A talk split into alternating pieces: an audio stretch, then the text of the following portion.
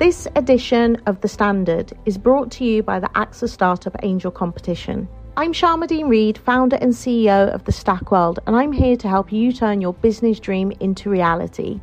There are six chances to win the competition, including two top prizes of £25,000, mentoring from myself and leading UK founders, plus business insurance for a year thanks to AXA.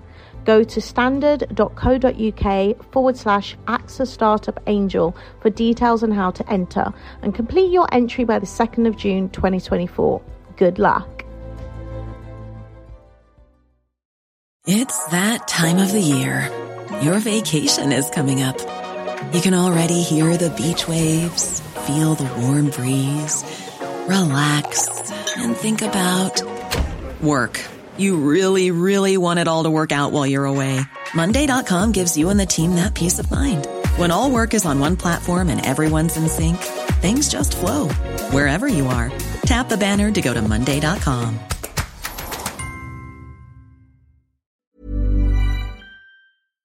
ES Audio. From the Evening Standard in London, I'm Rochelle Travers, and this is The Leader. Dame Cressida Dick officially leaves her post as Met Commissioner this Sunday, and the Evening Standard can exclusively reveal that in an explosive letter to London, the outgoing Met Chief slams the city's mayor, Sadiq Khan, accusing him of damaging the entire justice system by the politicisation of policing. It's a relationship that has become extremely strained in recent times, and it sounds like Dame Cressida and Mr. Khan's working career together is going to end that way too. Here to tell us more is our crime correspondent, Anthony France, who broke the story the commissioner of the Metropolitan Police, she left today. She was given a um, a chorus um, of officers um, um, applauding her outside Scotland Yard. It brings to end, um, you know, probably one of the most distinguished, I suppose, police careers. But, you know, her time had come. There were just far too many scandals at the Metropolitan Police. You know, the, the confidence of women and girls and the black community had really been rocked by scandals, not of her own making, but, you know, of her officers, behaviour officers. Um, and I think the relationship between her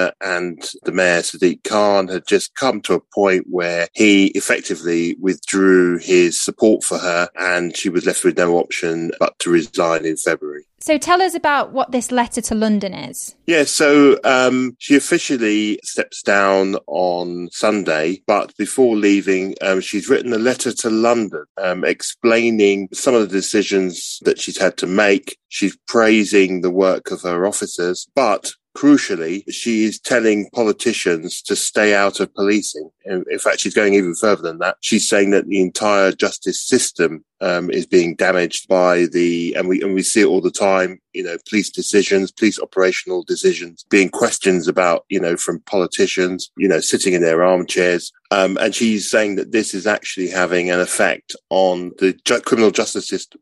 And are we right to think this is directed at Sadiq Khan? Oh, it's very, very um, direct towards the card. I mean, I know we've used the term thinly veiled, but, you know, she's talking about local government. Well, there's only one person that points immediately to, and that's Sadiq Khan. And listeners who um, remember uh, back in February, she was given a two year extension to her term at the Met. And initially, Sadiq was backing her. And then we had the scandal around the text messages that were sent by officers at um, Charing Cross police station. And the mayor effectively told her to come up with a plan. He wasn't satisfied with the plan. She went on to um, BBC Radio London, said she had no intention of quitting. Um, and it was that moment that the call from his aides to her aides, you know, effectively said he no longer has confidence in her. And she took the decision to resign. Dame Cressida is accusing Mr. Khan of damaging the justice system by the politicisation of policing. Does she have a point? Well, especially the job of um, Commissioner of the Metropolitan Police comes with quite a lot of politics. Not as much as it used to, but over recent years, you know, everything from the Downing Street parties to, you know, whatever it is has an element of politics. And I think if you are seen in any way to, to do an act that is potentially favorable or not favourable towards a politician, you, you soon find both sides of the chambers coming down on you. Policing is political because at the end of it all is voters and, um, you know, politicians, you know, they want to see bobbies on the beat. They want to see officers solving people's burglaries, their car crimes. What they're less interested in or less they, they feel that their constituents as well are less interested in as, as gimmicks, um, you know, skateboarding, you know, and that sort of stuff, taking the knee and that. And I think, I think that's where, you know, sometimes the police get caught up in that politics thing, but it's a very dangerous mix between policing and politics. And I think Cressida is absolutely right that the two should be independent of each other. And what's the relationship been like between Cressida Dick and Sadiq Khan through the years? Oh, it's been, um, it was absolutely fantastic when um, she was first appointed on um, April the 10th, 2017, they couldn't have been closer. Their relationship throughout the whole of her tenure until very recently has also been very good. But I think it was the almost conveyor belt of claims from officers, Charing Cross, which I mentioned, also the two murdered sisters where the officer shared their um, their photos, Child Q, and also obviously the very awful events um, around the murder of Sarah Everard. And I think that that was the point where their relationship really, really came, came to an end pretty much. But interestingly, she still has the backing of the Home Secretary, who is uh, her ultimate boss, Priti Patel. So Dame Cressida Dick is officially leaving. How important is it for the new Met Chief and the Mayor of London to have a good working relationship? Oh, it's crucial. Yeah. I mean, he in effect has the position as um, police and crime commissioner. So he sets the budgets, you know, and City Hall and the Metropolitan Police, you know, they, they have to work very closely together because, you know, the agenda is set and the police respond to that agenda. Whoever comes in has got to be a person of the highest integrity. They also have to be a person who's very good at working with the mayor and I think also keeping the troops on board. I mean, that, what's quite ironic about this is that Cressida never really lost the support of her officers. The officers, the good ones, you know, after Sarah Everard was murdered, you know, she, she, she was talking about, you know, grown men crying, the shame that they felt. So, whoever comes in and um, with all the other different things that you know they have to have they have to have exceptional counter-terrorism experience and they have to be uh, an officer of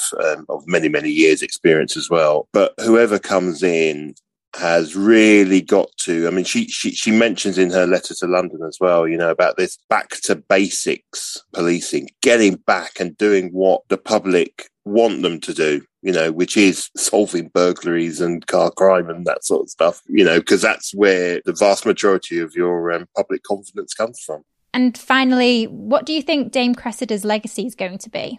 I think it's it's a bit of a mixed bag. On the very surface of it, um, you have a woman who has dedicated her entire public life to public service. She started pounding the beat in uh, Westminster in 1983. Um, she worked her way up, uh, all the way up the ranks every single time, you know, pushing that um, glass ceiling a little bit more. And then, of course, you know, becoming the very first female commissioner uh, in the Met's history. And nearly, you know, Met's nearly 200 years old now. Should be remembered for that. Should be remembered as well as actually, if you, you know, if you get her in company speak, you know, I mean, I went down to Brixton just before Christmas with her. And, you know, in an area that you would think that she wouldn't be very popular, there were very many people coming up to her wanting selfies with her. And she has that sometimes when she goes on the tube as well. But I think the overall memory I think for her is yes, certain crimes down and, and that will be the way that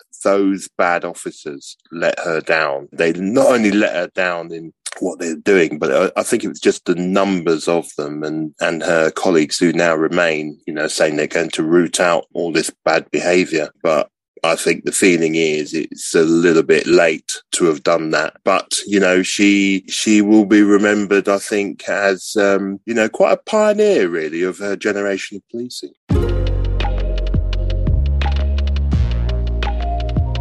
You can read more about Anthony's story online at standard.co.uk. And that's it from The Leader. This podcast is back on Monday at 4 pm.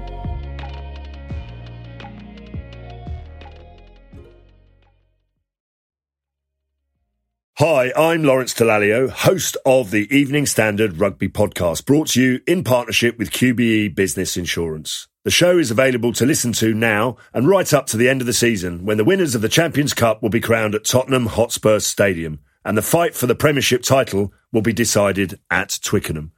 QBE is one of the world's leading insurers and they will help your business build resilience through risk management and insurance solutions.